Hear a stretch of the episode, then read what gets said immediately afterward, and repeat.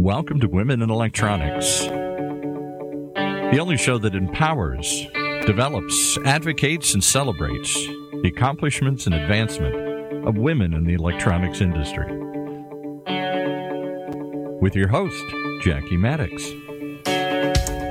Well, hello. I'm excited to be here again today with one of my favorite people, Cecilia Gorman. First of all, Women in Electronics is a nonprofit organization set up in the electronic component industry in order to develop the talent of women in the industry. We do that through developing women, advocating, celebrating, and empowering women.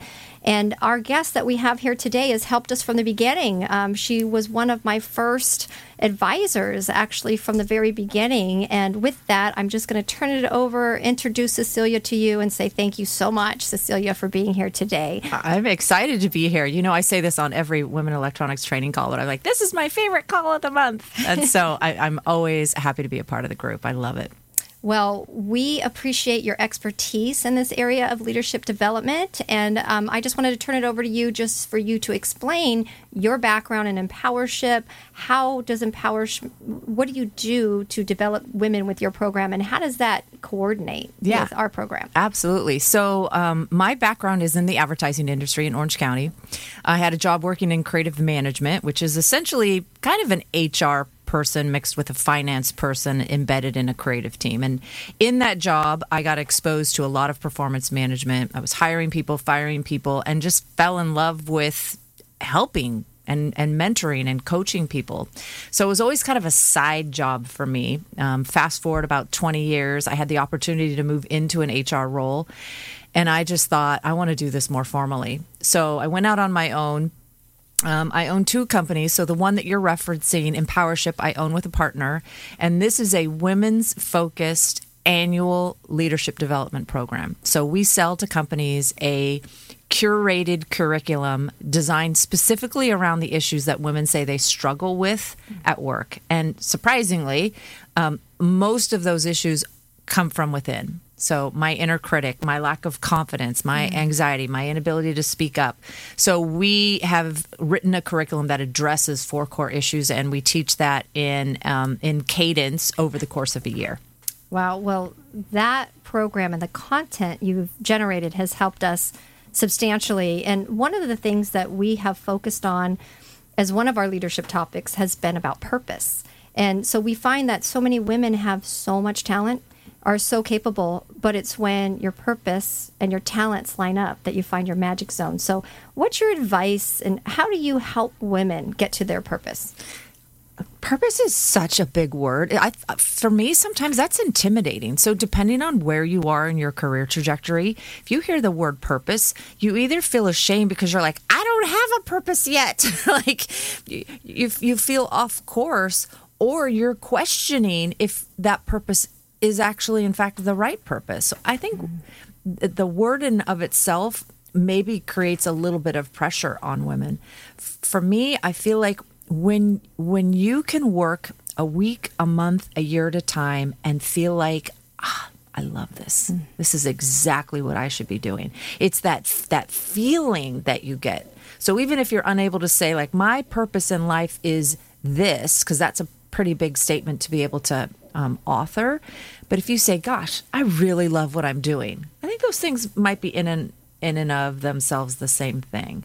So for women who don't feel that alignment, that's when you're going into work each day and you're feeling like, I'm not sure if this is really the job I should be having, or I'm not sure I'm really connecting with what I'm doing, and you feel a little stilted. That's where we like to start, is just doing some introspection on when do you feel great and in flow and when do you don't. And then do we have the capacity to do something about it? Well, these are very important topics, and I think little by little we're addressing them in a lot of our leadership development training that we do. So aside from purpose and trying to develop that within ourselves and figure that out, what are some of the other topics that you would think are real critical and important for women in their leadership journey? In fact, even saying that, there's many of us that are a little more seasoned in our career who hopefully have found that by now.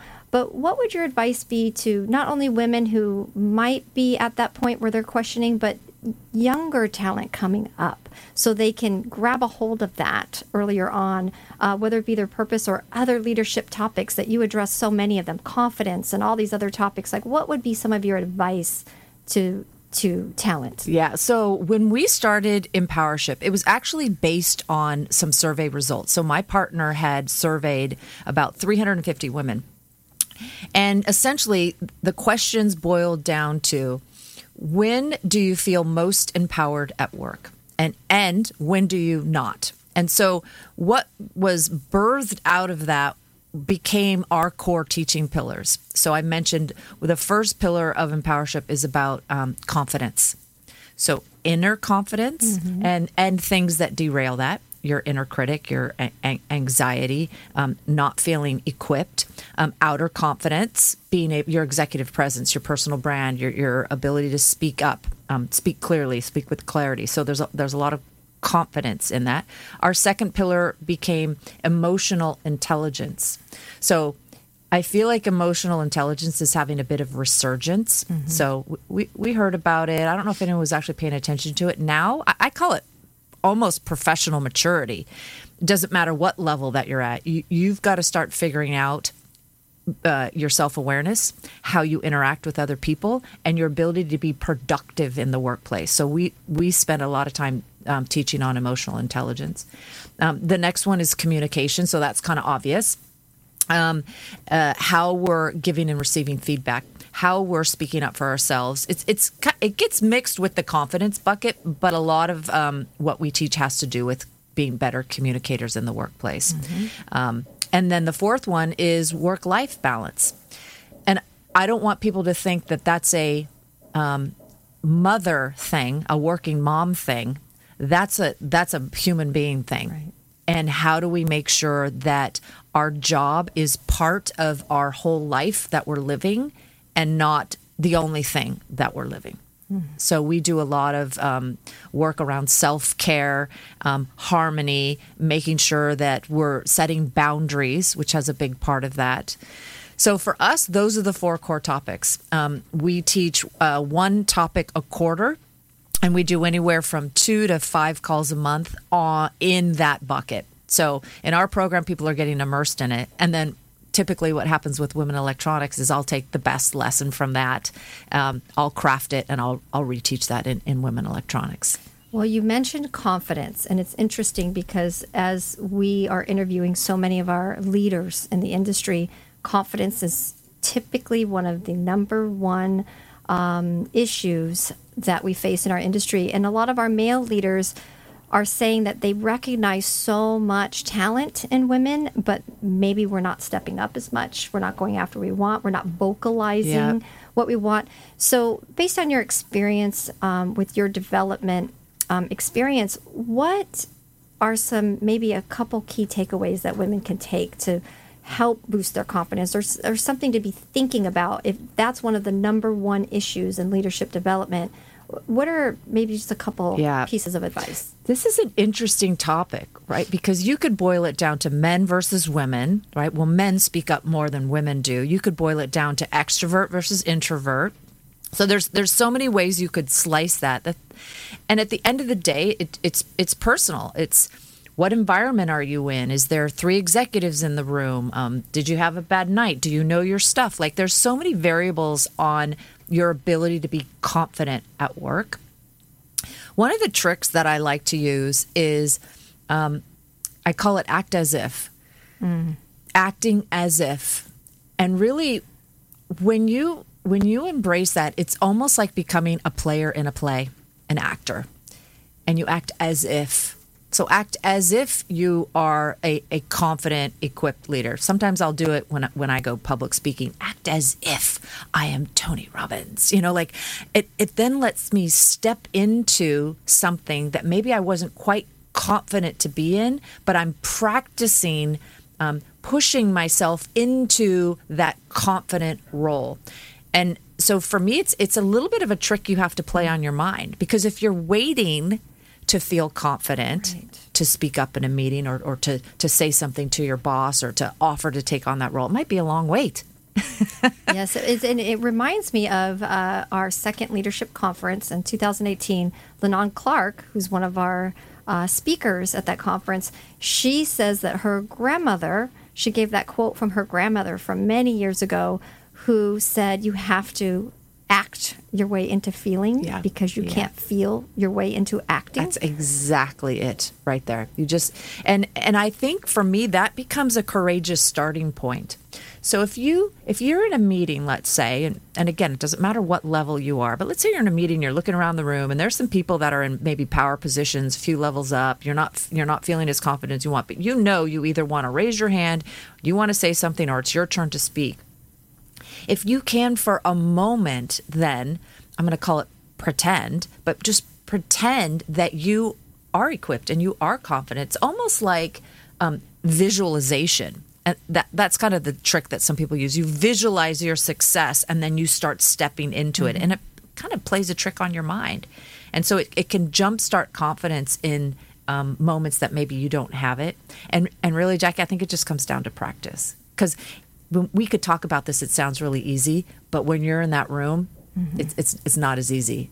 Yes, and I think a lot of females in our industry do face being the only female or one of the very few in a boardroom with multiple men, and sometimes have a very different way of thinking and don't necessarily want to speak up, even though they feel that need inside. And so that fear is what we find to be an issue. So like you're saying, for people just to do it and start getting practice at doing that. And I have a little trick that I would do in the workplace. I would take whatever you use to keep track of your day. So for me, it was a day timer. I would print out my meeting schedule, and I would use that to take notes on. So whatever you've got, a journal, a notepad, whatever you use, I would make 3 little empty boxes at the top of my sheet.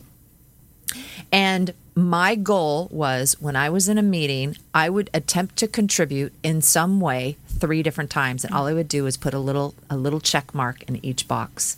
Whether it was me raising my hand and saying, hey, Jackie, I love that point that you just made. Okay, that's a little bit of practice. So I'm not going totally out on a limb saying something of my own view, but I am agreeing with you. Or I'm offering something. I'm interjecting with a thought. But we've got to have a system that reminds us that we need to be an active participant in that meeting. Very, very good tip, because I do think the practice is really critical. So when you were addressing some of the other aspects of empowership, it got me thinking, because you have spoke about unconscious bias a lot. Can you talk a little bit about that and how that fits into some of the training you've done? Oh, my gosh. Area? I really love this topic of bias. And I'm going to connect it to Brené Brown, too, who, if you've listened to her at all, you're just going to fall in love with her and want to hang out with her and be her friend. I think the book that she wrote was called Daring Greatly. And she was very vulnerable in that book. And she starts out sharing a story about her and her husband. And it came down to, the story in my head is that was her thing. She was making up this huge story about something her husband said or did, and that she made up this entire story. The story in my head. When I think of bias and women in the workplace, there's something about the stories that we're making up about ourselves, about maybe that room full of men. If we're in a meeting, we're the only woman. The stories that we're making up for them. And as well, the stories that they have about us. Mm-hmm. So that we could do a couple hours just on this. So if we think about it, if you're in a meeting, you're a little bit of an introvert, you're a little bit of quiet, you're not speaking up. The story that they may be making up about you is, you don't have anything to add. You're actually not competent, or you're not smart, or and which is an untruth about you, right? So, and then you're making up a story about them. Oh, they're going to judge me. Oh, he's just going to cut me off. And so we play this story game, which adds just a lot of pressure, I think, to working women. So we've got to start recognizing when the story appears. I want to bring this up with my boss. Oh, well, he's really busy. He probably won't. Okay, is that truth or not truth? Is that a story that you're making up? Can we work through that? So bias is in there because a lot of times we have stories that are beneath the surface. They're unconscious, and they become habit for us, and we've got to find a way to jigger out of that. Well, that's really interesting. I'm finding that a lot of our male leaders in the industry that are actually influencing policy are starting to understand and hear more about unconscious bias and understand that there's no fault. It's not that all of us have it to one degree or another. It's just a matter of catching ourselves and knowing what our story is in our head and starting to think through those issues. But you had also mentioned emotional intelligence. That all plays into this as well. Maybe you can talk to that a little bit. I think it just, for me, I know everybody works in a really fast-paced, probably high-volume environment. And so it's tough for me to say the advice is we've got to slow down just a little bit. We've got to have margin around us to allow us to be thoughtful about the story that we're making up, to recognize, when we talk about self-awareness, to recognize the impact that our behavior is having on someone else, because I'm slowing down. So I think for working women, it's trying to find a way to, how can you make sure that you're paying attention to yourself, how you're operating in the workplace, how you're being received in the workplace, in addition to the tactical job that you have to crank out from 9 to 5. And that's kind of tough, because we could wake up 3 months from now and you're like, oh my God, I haven't even had a chance to think about, how I'm speaking up or talking in meetings. I'm just doing my job. So this idea of having the space to reflect, to think about, to respond a little bit more appropriately, I think that's probably the challenge for women. Mm. We had an interview here with Phil Gallagher from Avnet, and he said something that caught my attention. He said, if nobody's asking you to lunch, it's probably you. So start paying attention to yourself as a leader and know, maybe you're feeling a little left out, like people are not inviting you, but maybe you should look at yourself, why are they not inviting me?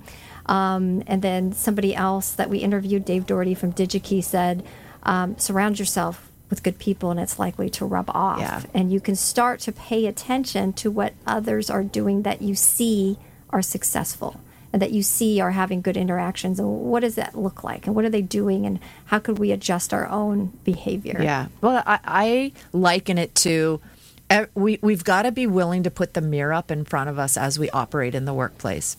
We've got the courage to say, I'm going to look at myself. And that's hard to do. I mean, frankly, I don't want to look in a regular mirror at myself sometimes, right? You got to look at yourself in the mirror. You've got to acknowledge what you're seeing. And you actually have to be willing to do something with that information. Yeah. So if what you're seeing is you're not being asked on projects, you're not being called upon, you're not being asked to lunch, you're not part of the right, group that you need to be enrolled in at work, you have to stop and think about that. It's not to say every woman's in the wrong. We just have to be able to stop and analyze where we're at. That's the self-awareness part of emotional intelligence. And I think we have about 5 more minutes here to wrap up in a final topic. But this one I think is pretty critical to a lot of women. I know myself, I'm very guilty of this. It's perfectionism. And sometimes it's hard to admit and look at yourself in the way that you're describing, because we're such perfectionists. And it's one of the reasons that women don't go for that next job, because they feel they don't check all the boxes and they want to do everything just right. So can you speak to that a little bit about perfectionism and how it affects us as women? My goodness. Yeah.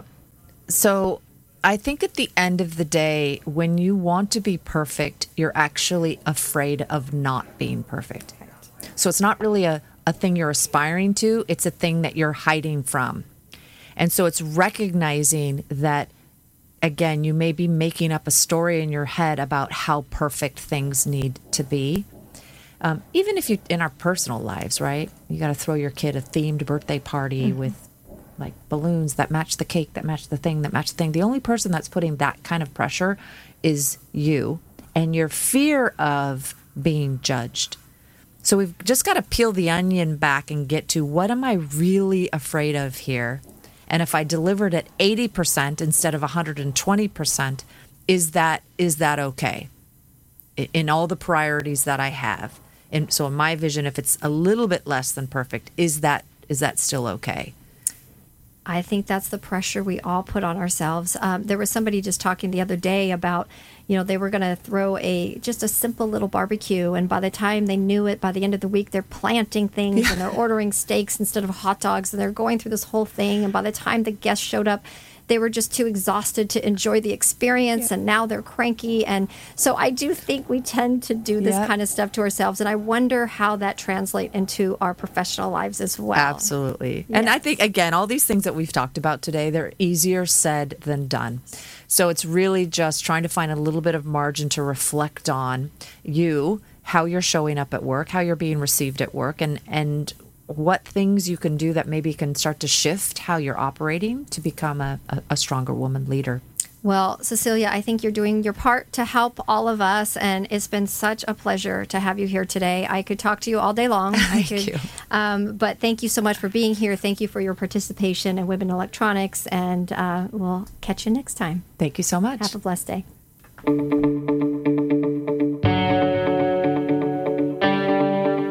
You've been listening to another episode of Women in Electronics, right here in Orange County's only community radio station, OCTalkRadio.net.